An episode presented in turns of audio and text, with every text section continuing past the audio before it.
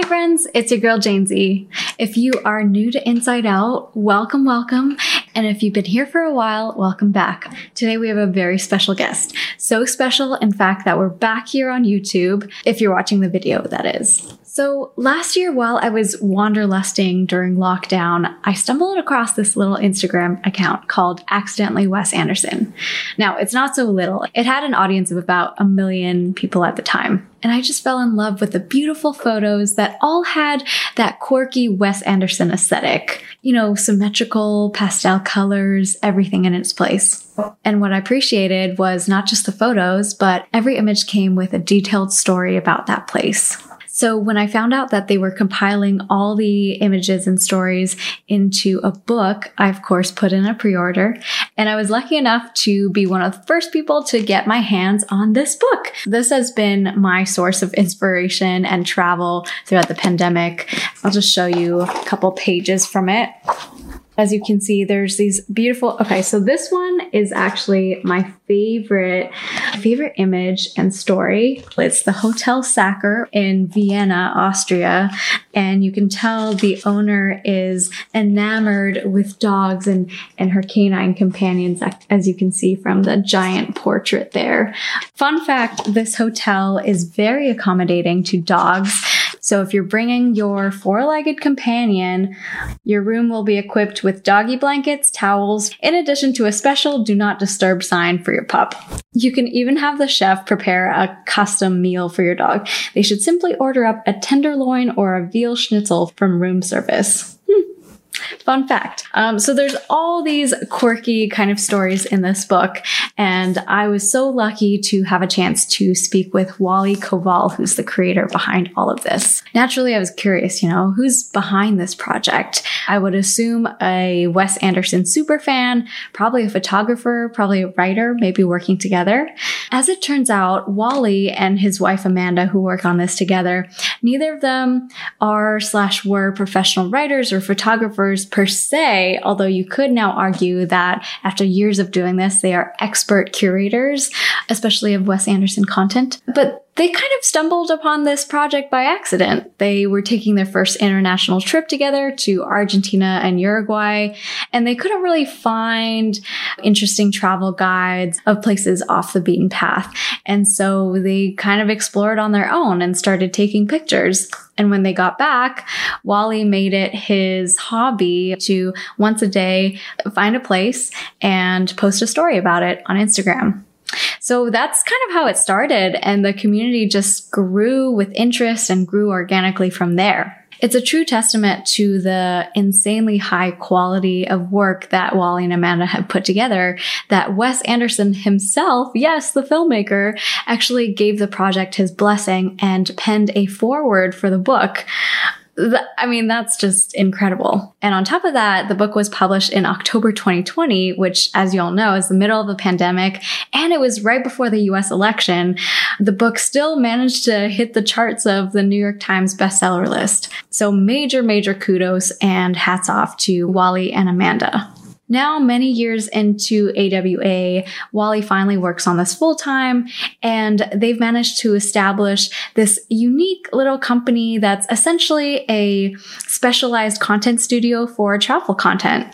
After the episode, make sure you go check out their website. They've built out this full blown interactive website with travel guides and maps, and that's all at accidentallywesanderson.com. One thing I noticed while talking to Wally is that he is very, very humble. He's clearly poured his heart and soul into this project, whether it's working with 180 photographers for the book from all around the world, or sifting through the thousands of submissions they get every week, or engaging with their audience of a million and a half adventurers, as he calls them. And chances are, if you're watching this, you are one of the adventurers. If you're new to this podcast, I really, really appreciate you being here. Every Tuesday, I talk to someone who's built something amazing, like Wally has, and talk to them about their life story and how they got to this point. If that sounds up your alley, check out insideoutwithjane.com for all the episodes. You can find me on Instagram at insideoutwithjane and be sure to subscribe for new episodes every Tuesday. All right, on to the show.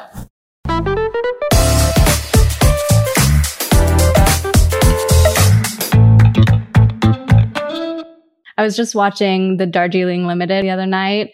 Uh, nice flick, I solid flick. Yeah, I have to ask you, what is your go-to Wes Anderson film? I mean, that's such a tough question. And, you know, you feel like at this point I should have a solid answer for it, but I don't. I feel like it completely depends on my mood. I, I typically go with like a top three or four, not in any order of which okay. the Darjeeling Limited is typically within that top tier group, but definitely have to go with uh, a throwback from maybe some Rushmore and uh, mm. definitely a Life Aquatic in there as well. That would be my vibe these days, and it could shift at any point. We don't know. Nice. I'm still working through his older stuff, but I would say probably my favorite would be Grand Budapest Hotel. I think that's his most recent, but the the French Dispatch was actually just premiered at Cannes, and oh, wow. we were very, very, very lucky to get uh, a sneak peek at that. If you are any sort of a Wes Anderson fan, I wanted to continue watching it. I came out with this huge smile. Me and, and Amanda, my wife, and a couple of our friends got to go check it out, and it was unbelievable. So uh, you're in for a treat. I'm wow. I'm super excited to to see it again. Ooh, okay. I'm excited to see it. What was the first Wes Anderson film you watched? And was that the one that sparked accidentally Wes Anderson? No. Uh, the first one that I ever saw was Rushmore, actually. I remember my dad was watching it. It was on the TV on a Saturday or something. And I remember coming in, you know, kind of tilting my head a little and being like, what is this? And sitting down, watching the rest of it. And, uh, yeah, I didn't know what I was watching, but I was hooked. That was kind of the, the beginning of my interest in all things Wes Anderson. How old were you then? I don't know, 15, 16, okay. 17, early mid teens, I guess I could say.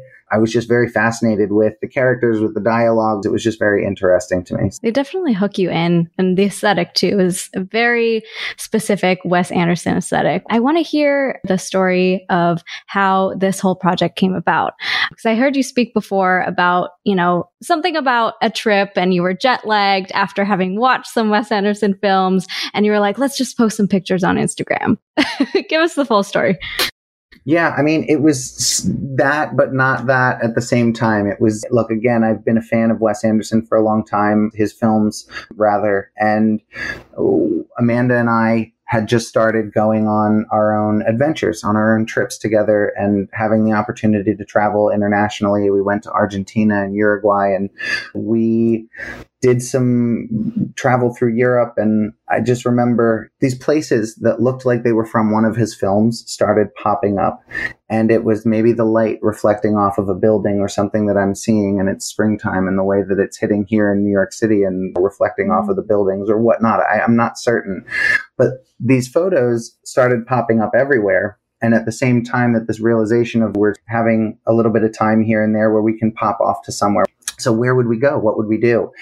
And as these places were popping up online, on Reddit, on Instagram, all over the place, I was I was enamored. Mm-hmm. But none of them really had any context to them. It was just kind of like building in India. And I was like, well, India is huge and I, I don't know where that building is, but I would love to know.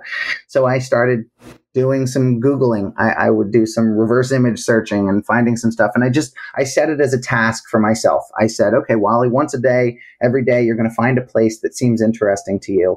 And you're going to figure out where it is, what it is, and when it was built. That's, hmm. that was kind of what I tasked myself with. And so once a day, every day for the past 15 or 1600 days at this point, wow. I've done that. It was something that I set in myself to just I don't know, hobby, but also something to see if I could just remain consistent with something. And as we went along, we started to uncover these really interesting stories behind these places. And that's kind of where it took off from if you think about Instagram, it really is so, I mean, up until now, so much about just the imagery. And you see so many pretty pictures online of these beautiful places. But when I look at your account, you know, half the fun is looking through the stories and the quirky goings on behind these places. Are either you or Amanda writers or just saw this as a hobby? We pretend to be writers on Instagram um, and in books. Apparently, we are now. Well, you know, it's fun. I I'm not a writer. I didn't go to school to be a writer. I, I worked in sales and I worked doing events and content marketing and Amanda worked in catering. So no, mm-hmm. we were not professional wow. photographers. We were not historians or architects and we were not writers, but we enjoyed the stories behind these places and we enjoyed the interesting facts and things that we pulled from them and what they had to tell and the stories that we unearthed. I enjoy writing. I'm not a writer. I enjoy taking photos. I'm not a photographer. You know, we're average individuals in terms of our our abilities. We just enjoy the things that these places have to tell. And you've put in the work of building this community, right? A lot, a lot of work. When did this start turning from a hobby into more of a, a real community and endeavor? For sure.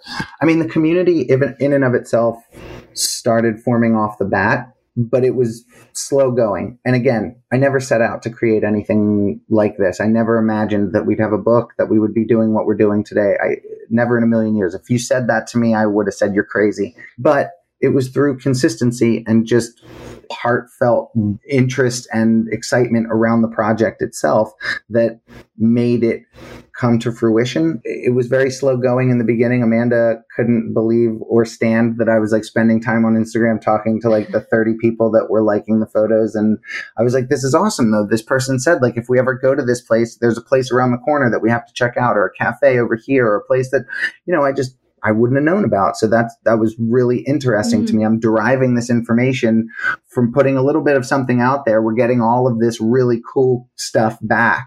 I was excited about it.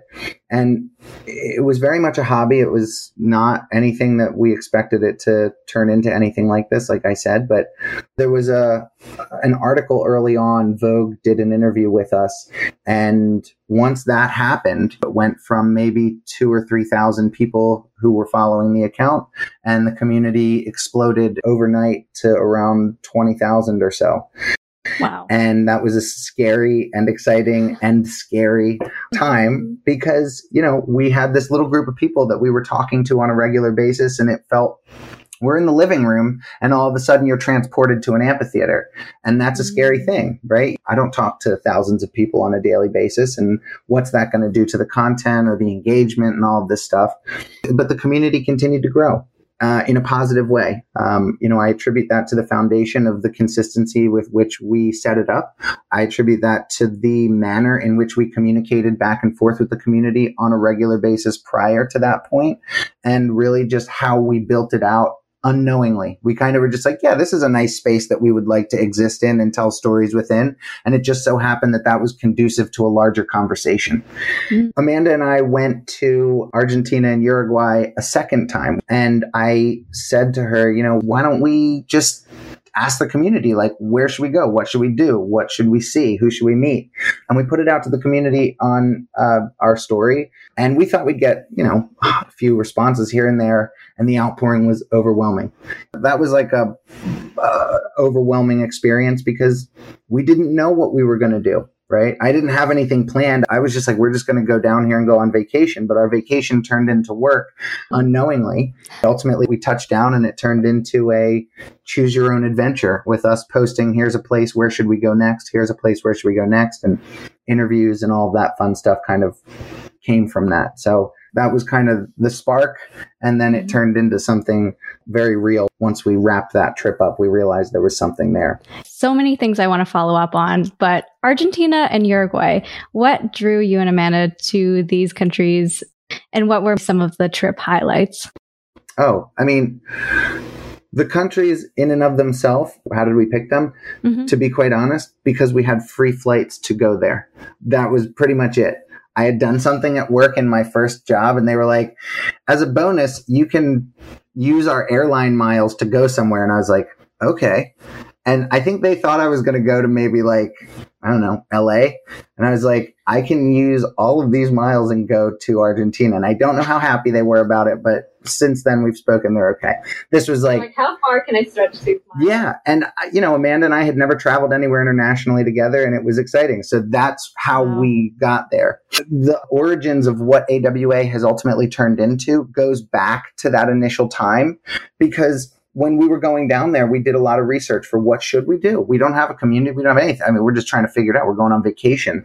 And what we ultimately found was there weren't great resources for it. We watched mm-hmm. Anthony Bourdain twice, took a lot of notes. We did a lot of Googling, found a bunch of semi TripAdvisor ish top 10 lists. And it was like, that wasn't really intriguing. So we ultimately just went off of what we had seen Bourdain do off the beaten path kind of thing, picked a few places, touched down, and just scattered and went to see what we could find. That's been the only place that we've gone back to more than once.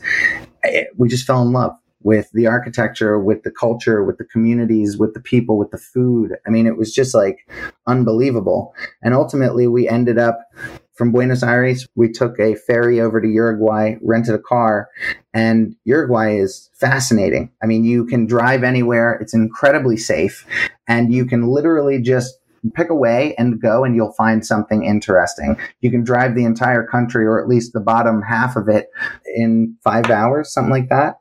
And so we ended up at the very opposite side of, of where we started. And we took a dune buggy out over the dunes on the beach and drove down maybe 30 minutes to a place called Cabo Polonio. Cabo Polonio is a beach town that's almost like there is no electricity. It's all run on generators. They turn them on once or twice a day. And that's where we ended up staying. It was just an unbelievable experience and something that was just, I don't know, travel has just opened up my mind and the way that I think about things. I was very lucky early on to be able to study abroad in Sydney. Hmm. And prior to that, I had lived at the beach with many of my friends, you know, for two or three summers. And then I left one summer, my junior year of college, and I went abroad. And I was like devastated that I was going to miss out on all of this stuff. And I came back with this perspective of, what am I doing? I got to get on a plane. I got to go somewhere. I got to see some stuff. I got to, and you know, that was just an eye opening experience. So anytime we've been fortunate enough to get on a plane or even fortunate enough to just allow ourselves five or six hours to wander around our own neighborhood, find a place that you've not seen before and start unearthing these interesting stories. Talk to people who look like they've been there for a while.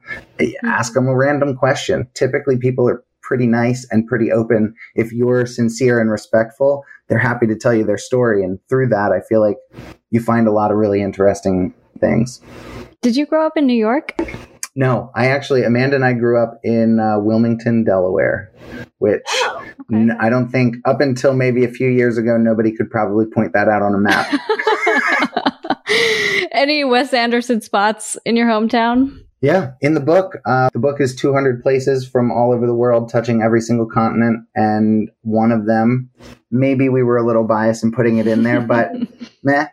But you know, in Wilmington, Delaware, there is the Grand Opera House, and mm-hmm. I, mm, sure, we're partial to it, but it was also not just a place that was special to us being from Wilmington, but it was a place that was also, you don't have to be from New York City. You don't have to live in Paris. You don't have to live in a major city or a place that anybody's ever heard of before.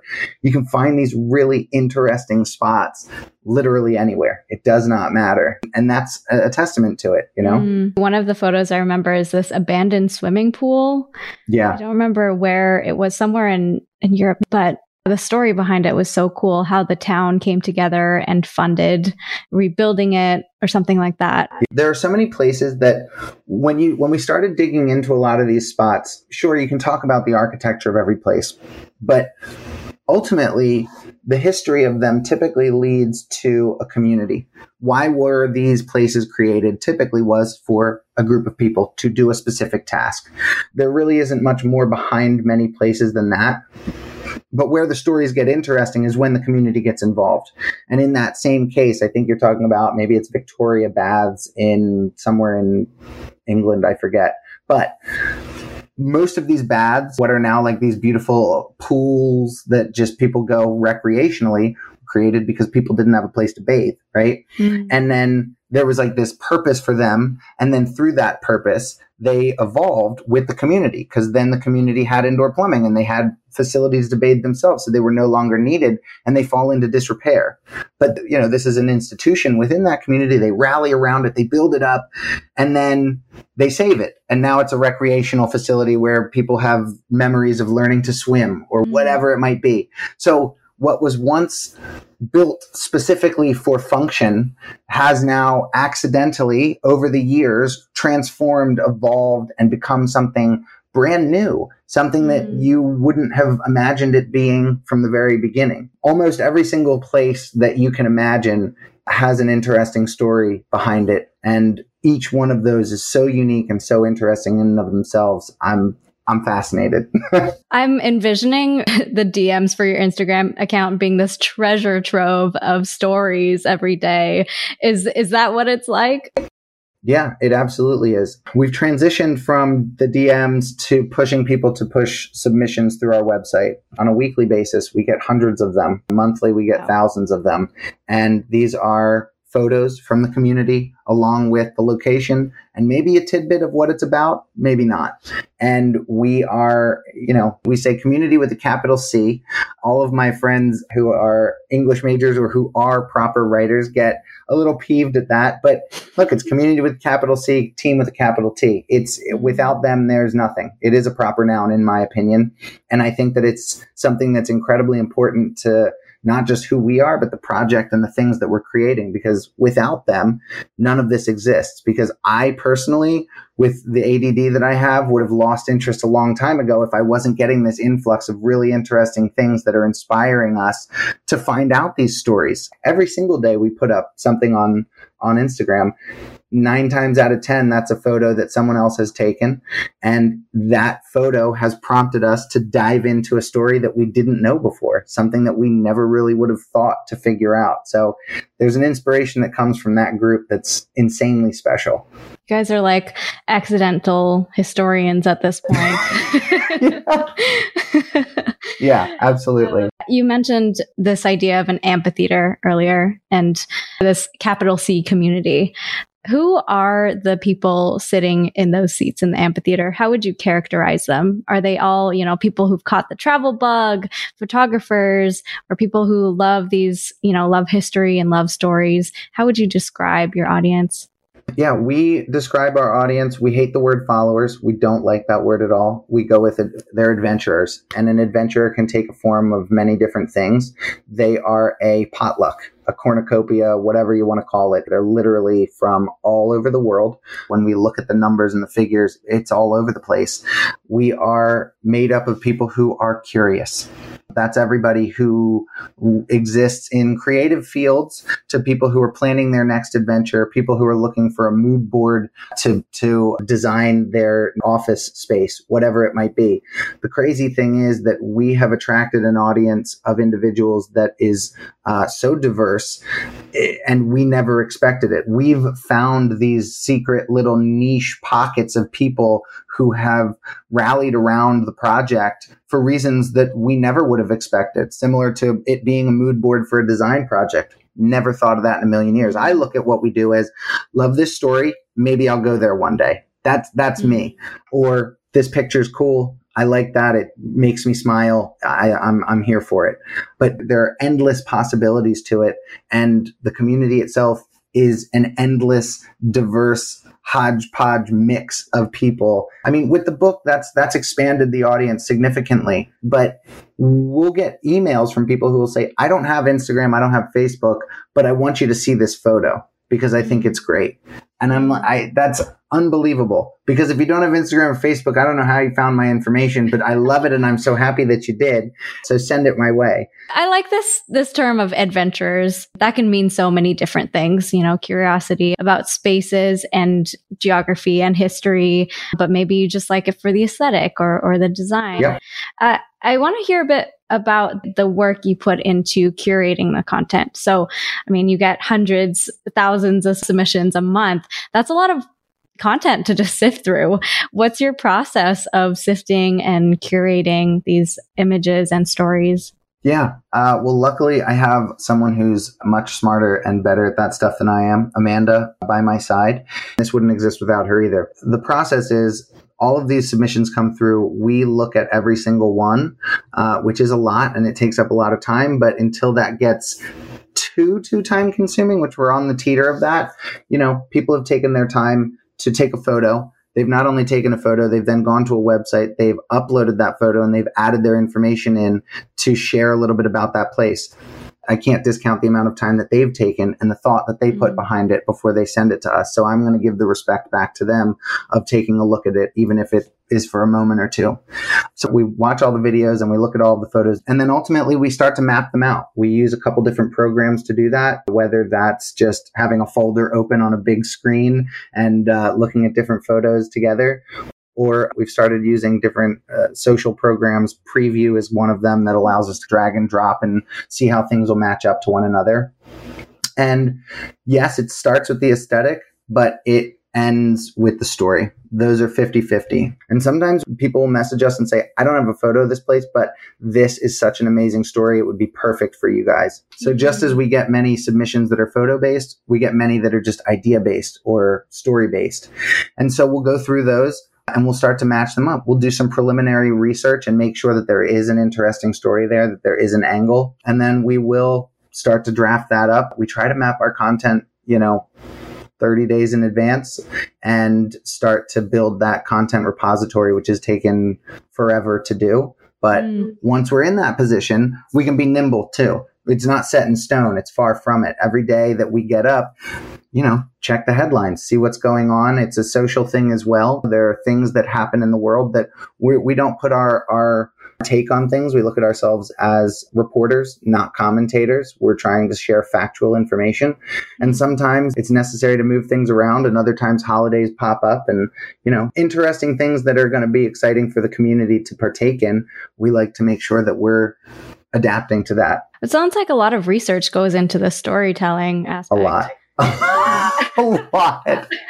How do you like verify or a story, or do you try to reach out to people from the place and and get accounts from them, or is it a, a lot of googling? a lot of googling the book i think is the best um, like the top tier of the research category that we ever ended up in we used uh, basically every single method of research for that from literally finding a woman who was the great granddaughter of a gentleman who is in one of the stories and having her fax us these old recipes that she w- i mean it's it's unbelievable. There was a place in glava sweden which is a tiny town like like mm-hmm. this like it is so small. It's smaller than wilmington delaware insofar as they were fighting to remain with their designation of being a town because so many people kept leaving and coming back Oh. so anyway, I couldn't find any information on it, but I had this story and this awesome photo in mind. And so I ended up having to like befriend and join these very obscure tiny Facebook groups that were all in Swedish, use oh a lot of Google Translate, and then even finding some people who when I couldn't find anything, I'd go on Airbnb and just message people who had properties nearby and just try to Wow. get accounts. So it's Wow. there's a lot of verification involved, but a lot of it is really trusting a story and following it and making sure that the people that you're talking to are are, are true to who they say they are. It's weird having become am I a writer? No. Am I a reporter? No. But I tried to do both of them as diligently as I can. Yeah, you're like full on investigative reporting at this point. That's such a smart hack of, you know, Airbnb. I would not have thought of that. I didn't either until I had to. Whatever works, right? exactly. So there's so many directions you could have taken this project, right? You mentioned the word map earlier, like mapping out the content. You know, this could also be a map of all these places that turns into some kind of travel app or, or something. But Yep. how did the idea of turning this all into a book come about? Well, I mean, the book was kind of a natural progression. I always looked at these photos and, you know, look, Instagram's great. I was comfortable with it, and that's why I used it as my platform. But these photos are amazing. And to have on this tiny screen and this big, and it's like, you know, you couldn't even, when we started posting, I don't think Instagram even allowed you to zoom at that point in time. So okay. So you put these things up there they're it's fleeting. It's gone in 24 hours unless you're scrolling back and actually very interested. And this is like these photos are incredible. These are people's works people's art. They put a lot of time into many of these photos. And so for them to just poof go away or be buried at the bottom of a feed I, it wasn't doing them justice. So i amanda had a roommate who was in publishing and i just said hey man how do you make a book? and just because I don't, I don't know what the process is. I have no idea. I don't even, I, no idea, none. And I was expecting he would tell me, well, you have this, and then you go to a publisher, or you get an agent, or you talk to this, and like I just wanted to know, like, what's the process? And he mm-hmm. ultimately said, well, uh, let me see what you're trying to do. I sent him the account. He was excited about it. At that point in time, we had 30,000 followers or so. And he was like, let me put you in touch with a couple people that I think you should talk to. So then I had an agent reach out to me and ended up hitting it off very well. Awesome guy. And ultimately he was like, how quickly do you want to put this together? And I was like, I don't have a timeline. I want to do it right. Well, how much how much time do you want to place within this process? I said as much as it needs to be. And ultimately he said, "Okay, fine." So this was like November of 2017. And ultimately the book didn't come out until October 2020. So wow. it was three years in the making of sorts and countless conversations. And uh, look, I wrote probably 15, 20 different scrapped written letters to Wes Anderson that I threw away because this is a gentleman. I'm using his name, and I he doesn't yeah. know this or he does, and I, I respectfully I, I I'm trying to do everything in a positive light and trying to do everything in their in everyone's best interest. But at any point in time, he could very easily say cease and desist, be done, mm. and and that you know, and that would be something that we would have to live with. Um, Luckily, he was very interested in in continue in in allowing us to continue with the process. Once we got that, we started off on our journey of figuring out which photos will we put in it. We started with about 15,000 photos and whittled them down to about a thousand and then started the research project preliminarily to figure out which of those had the best story to them and uh, ultimately had a very difficult decision to get down to 200 we worked with 180 photographers from, wow. I think, 50 or 60 different countries. Their photos touch all over the world, literally including Antarctica, every single continent. And we found these incredible stories behind each one. And it was, uh, it was so much more work than I ever expected. And I, I, yeah, so. But worth it? Hell yeah. I don't believe it still when I pick it up or when I look in the back of your screen and see that book that that's something that we made. I, I sincerely, it's been almost, it's not even been a year and I'm still, it, I don't think it's sunk in because it's not something that I ever really expected to happen. And when I pick it up, it's just a, you know, we tried to keep it as, as high quality and as interesting and, you know, one of the things that I always say is trying to be the most critical consumer of your own content. I am very critical of the stuff that we put into the world. Very critical, hypercritical to the point where we'll have a post ready to go and it's, you know, 7:45 in the morning and I look at it and I'm like, I'm not doing this. And Amanda's like, mm. "Why are you not going to put that up after we spent all this time putting work and energy into it?" And I'm like, "I don't know. I just don't I don't know. I'm not feeling it." And that has been the spark of some arguments, but ultimately, we have this respect with an audience. We have built a trust with them. And who is going to be, I don't know, gatekeeper is such a terrible word for it, but who's going to be the person to say, this is not good? I don't know. And apparently I've unfortunately or fortunately, I sometimes unfortunately from the anxieties fallen into that space, right? But I, I just want to make sure that everything we do is to, to its highest quality. And I feel like with the book, I, I don't think we could have knocked it out of the park any further. Oh yeah. I I would totally agree. I mean, it's it's a, a beautiful book, super high quality Thank images, you. stories. Yeah, it's amazing. Every time I have people come over, they're like, "Oh, what's this?" spend like been like an hour looking through it. I, I love to hear that. I mean, look, the stories that we get from people who have never who gave it as a Christmas present to someone who didn't even know who Wes Anderson was. The stories of mm-hmm. people who say they picked it up in a store, happened across it in a bookstore, or saw it somewhere. People reach out to us all the time and say that it's one of their favorite things that they have on their bookshelf or their coffee table. And that one of those messages is just worth the world to me that, you know, mm. someone is excited about this thing that we put together and they're happy to share it with others. That's that's an awesome feeling. I bet. Also, probably doesn't hurt that it's a New York Times bestseller at this point. That does not that does not hurt. There were a lot of there were a lot of happy tears that day. That was an unbelievable time. Yeah, I can't even. I, Was that was that like a planned effort or uh, unexpected? No, I, I was told from the very beginning, don't get your hopes up. Definitely not happening. Mm. And I was like, okay, sure. Like all I want was to just see a book on the bookshelf that had this collection within it. I mean, this was again, it was 2020 there is uh, this little thing called an election happening. It's uh, October 2020. So we came out 10 20 2020. So October 20th, 2020, we wow. hit the bookshelves. And all it was was political books left and right. and then somehow we kind of nudged in there into number four for a week and we were like, hey guys, we're here too. And then we disappeared.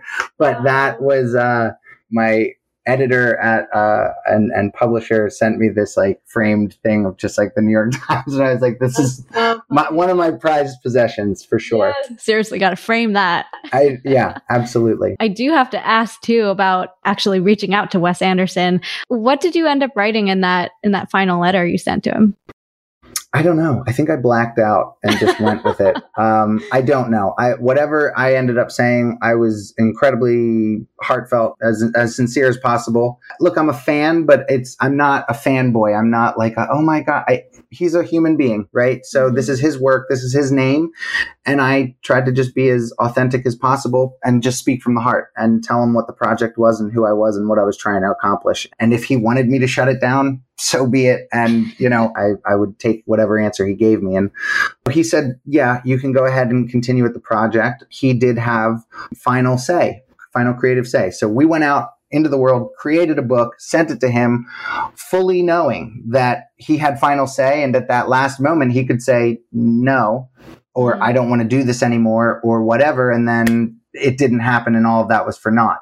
Mm-hmm. But in the end, what actually happened was that he um, he read the final piece, and not only did he say that it was good to go, but he ultimately penned a few words for the foreword, which was not just, you know, the cherry on top of this process, but it was also a stamp of approval for the community of an, in and of itself. This had been something that had been going on for three years that we were operating with his name partially attached to this project. And you know I, that was that was huge. One of the things he said was what i like about what you do is that it's not so much like what i do. And i was like cool. I i love that. Because it's it's true. I mean we're not a wes anderson fan club as much as we love and appreciate his work, what we're doing is taking this aesthetic that he has molded and created in these, you know, in these studios to a perfection.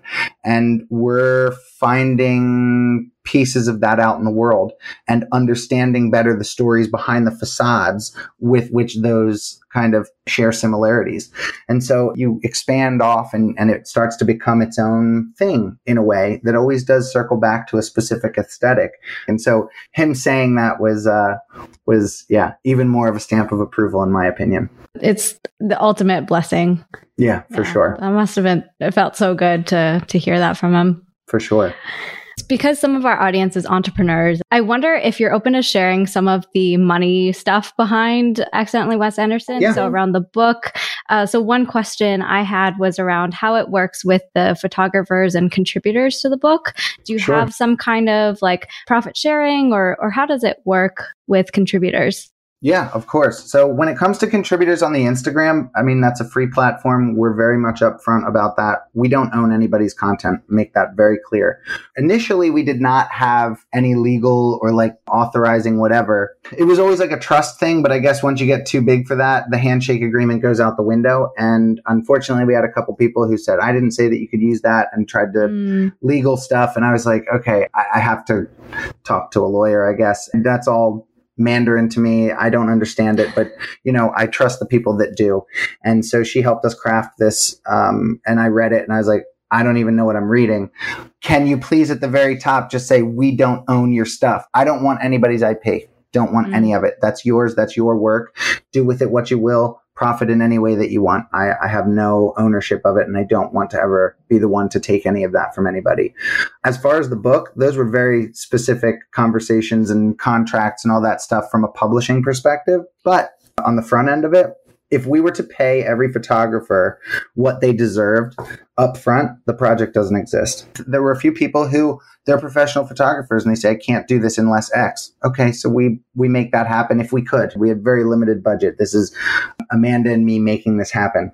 Um, and when you're working with 180 photographers, you know, multiply that by any even slightly significant sum and it's astronomical, right? Mhm. So when we went to them, the number one thing that we said was, we want everybody to be incredibly happy with whatever their level of participation in this is. If you're not even, if you feel slightly what I, I totally respect all of that. And I, it's okay. I totally get it. Even if you've been here from the very beginning.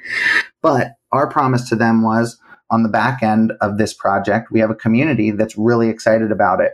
And what they want is prints. They love these photos. They're constantly asking for them. So Mm. we're going to provide on their behalf, sell prints from of the photographers to the community and ultimately help them hopefully make much more than we ever could have paid them on the front end. That takes a lot of trust to do that because guess what? We're two people.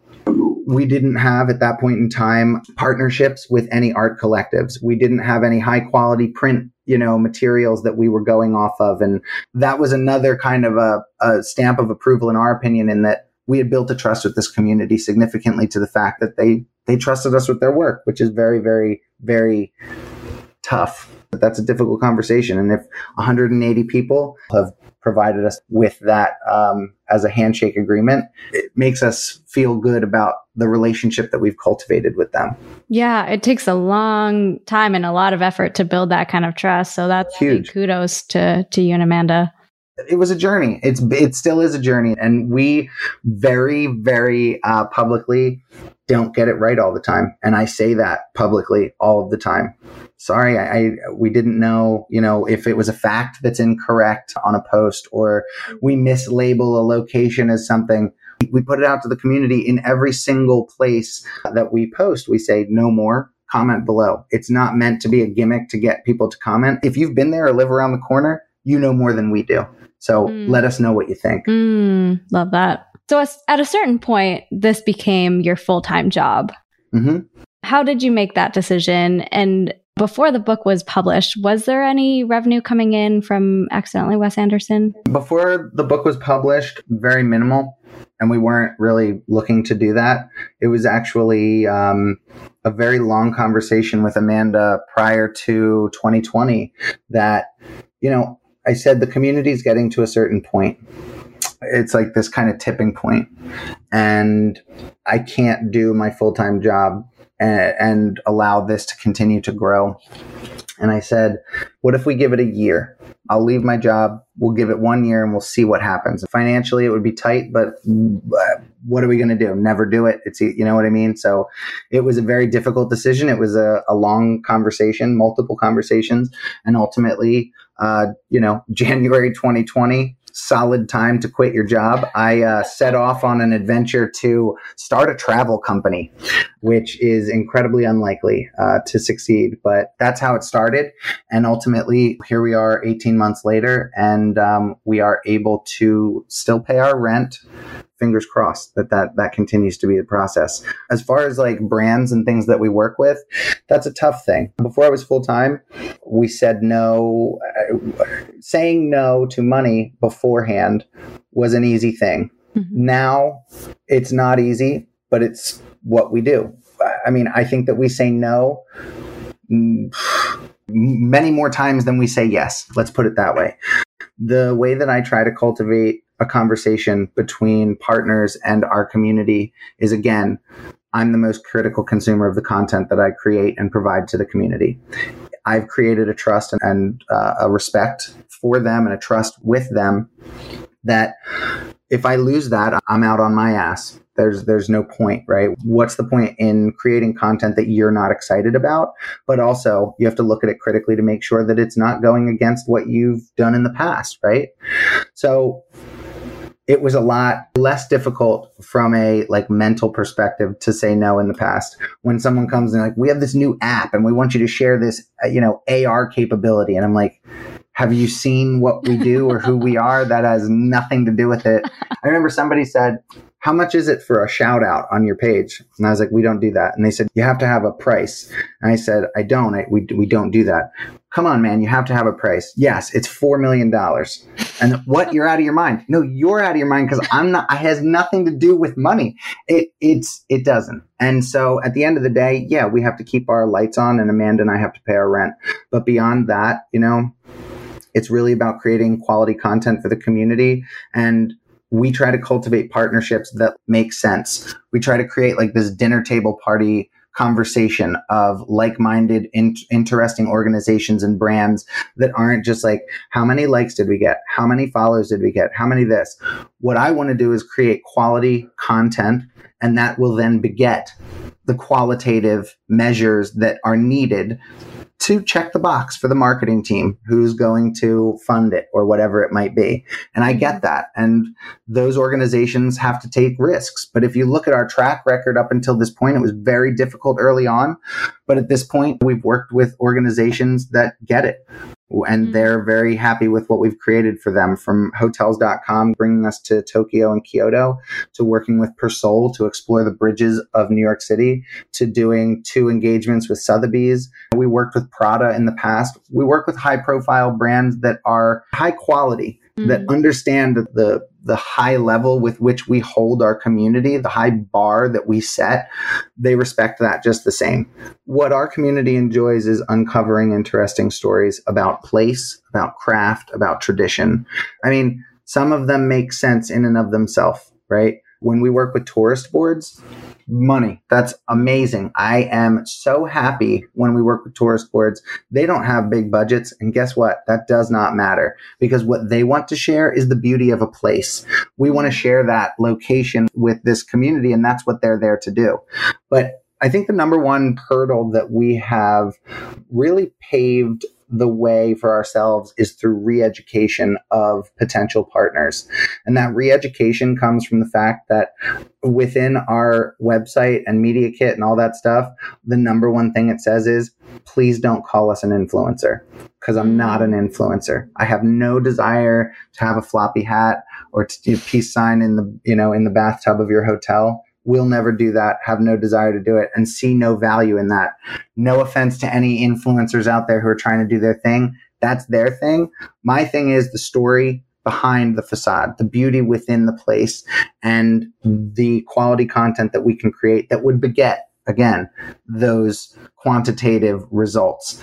We may have a million plus members of our community, but that doesn't mean that, you know, we don't have a multitude of other pieces within our universe. We've created a media brand. We have our website that is fully searchable. People are saving creating their own collections of locations that they're going to go explore or mood boards or what have you, long form video content. Our newsletter has gone uh, bananas. We have a partner in a print product called Whalebone Magazine. They do six mm. high quality themed issues every year. Great people incredible understanding of what they're trying to do. And so they have this in, like insanely high quality print magazine that AWA has a feature in one every other month. Hmm. And then ultimately having pop up events that we've put together on our own. So starts with Instagram. We go to a place, we capture a ton of content. The way that we've ultimately expressed what we've become, I hate the word agency also you know, no offense out there, but we ultimately are a small, nimble, full service agency that just so happens to have a leaned in community of more than a million individuals. And so if there's an opportunity for us to either create white label content, we love doing it. If there's an opportunity to create something that makes sense for our community, we're there for it just the same. But that re education process, that shift of, oh, accidentally Wes Anderson, yeah, they're on Instagram, right? They're an influencer. No, it's it's a much bigger conversation than that. And um, you know, influencer marketing has its own tracks at conferences, has conferences of its own. What we are, it's a little bit different than what those conversations typically have. So, starting those conversations off with potential partners can be tough. Mm-hmm. Yeah, I, think the term influencer has kind of become this dirty word over time. Sure. Yeah. But I think what you guys do have is influence. And by that, I mean, uh, to build influence, you need the attention of an audience and you need trust to lose. The trust is the hardest thing to build and the easiest thing to lose. I mean, it takes so much time and careful effort to make sure that you're cultivating a, a, trustworthy relationship with that community. It's not something you can just do without thought. You can't buy followers with trust. You know, you, you can't boost your engagement or boost a promote a post or something with trust. But if you can build that trust through constant communication, that is what they're hoping to see and what you promised them that they were going to see that's where you get mm-hmm. something very interesting. Yeah, it's a great segue for the last kind of topic I want to touch on, which is how you manage to stay sane, both you and Amanda. Um, it sounds like you uh, poured tr- so I, much of yourself into this project, but yeah. yeah, go ahead. You know, there's uh I was looking to see if I had it in here. There's this artist, Adam J.K., and he was based in Brooklyn. I think he moved out to Hawaii, but he has these uh, sayings. These he hand draws them and uh, takes like typical sayings, and then crosses a part of it out and like rewrites it for himself. And one of them is, you know, do what you love and you'll never work a day in your life, right? Like that's what everybody says. And um, he writes, do what you love, and then he crosses out the rest of it and writes, and you'll never work harder in your life and you'll take everything super personally. and um, and you'll have no separation of personal and uh, business. I, that's there is nothing more true than that poster that is uh, that we just framed, and I'm very excited to hang in front of my desk. Um, it's true. It's a personal journey. You can't take things personally, as difficult as I think that is. I'm not an expert at it. You can ask Amanda. You can ask uh, my therapist. You can ask anybody. It's a process. It's a journey. It's one that you have to take seriously, but only to a certain extent. And you have to learn your limits. You have to understand how far you can go and how embedded into the process you can be and want to be without getting burnt out. You have mm-hmm. to find that balance. As cliche as that sounds, you have to find it or it will find you. Definitely. Are there uh, are there certain things you do to unwind and just get away from work? uh-uh.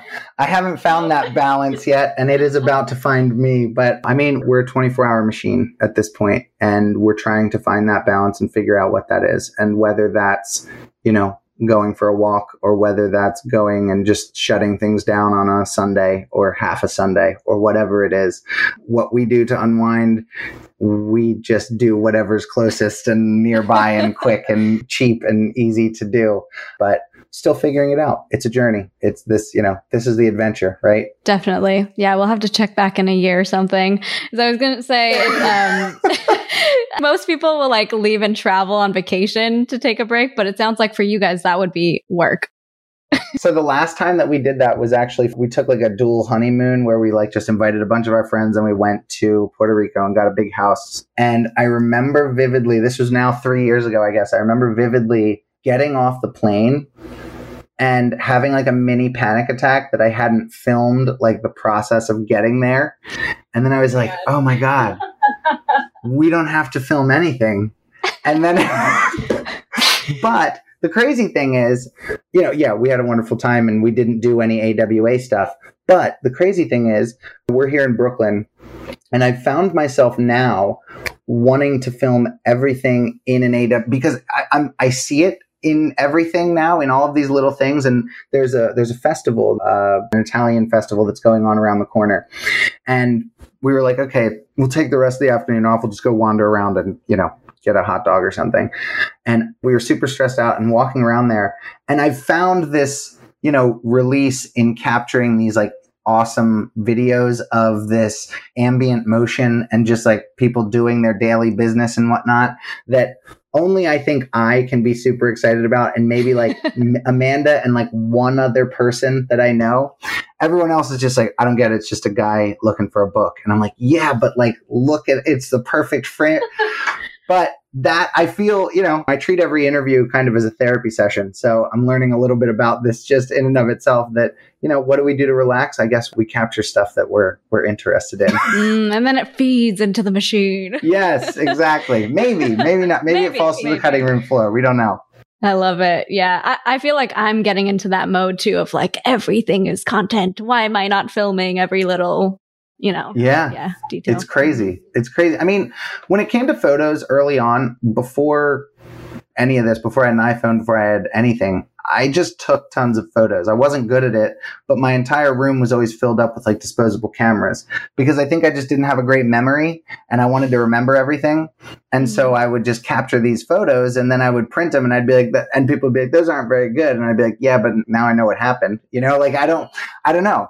I see something like that in the, the things that we capture now. And I find that almost comforting that if I couldn't figure it out, I can go back into this hard drive and find all of these incredible things. Because back then there was, you know, I didn't have a phone, I didn't have whatever. You just were at a party and you wanted to remember it. So now being able to explore the world, you're kind of creating your own little time capsule and, and allowing people to, to kind of see that just the same and, and start to inspire them, hopefully, knock on wood, to create their own. Yeah, yeah. I was gonna say the the AWA page for me is like a calming space because all the images are they feel quiet because there's seldom people in them, and so mm-hmm. I get the sense of calm. Yeah, if you haven't checked it out, take a peek at the website. We're not web developers either, just like we're not architects, historians, or anything like that. We begged and pleaded a lot of our friends who are smart and good at those things to help us out and make this, and um, it's just like that book. It's something we're very proud of that like people can go in and like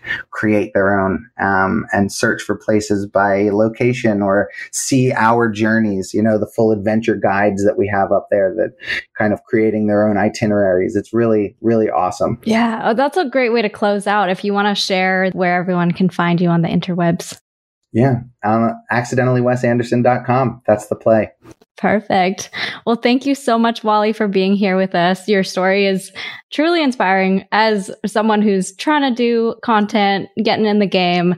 Awesome. You. Well, thank you so much for having me, and hopefully it was helpful a little bit. yeah, yeah, definitely. Relatable awesome. too. and that's a wrap. Thank you for tuning in. I'd love to hear what you got out of this episode. Take a picture of where you're listening from and tag me on a story at Inside Out with Jane. I'll be back here next Tuesday, and in the meantime, chat with you online. Bye.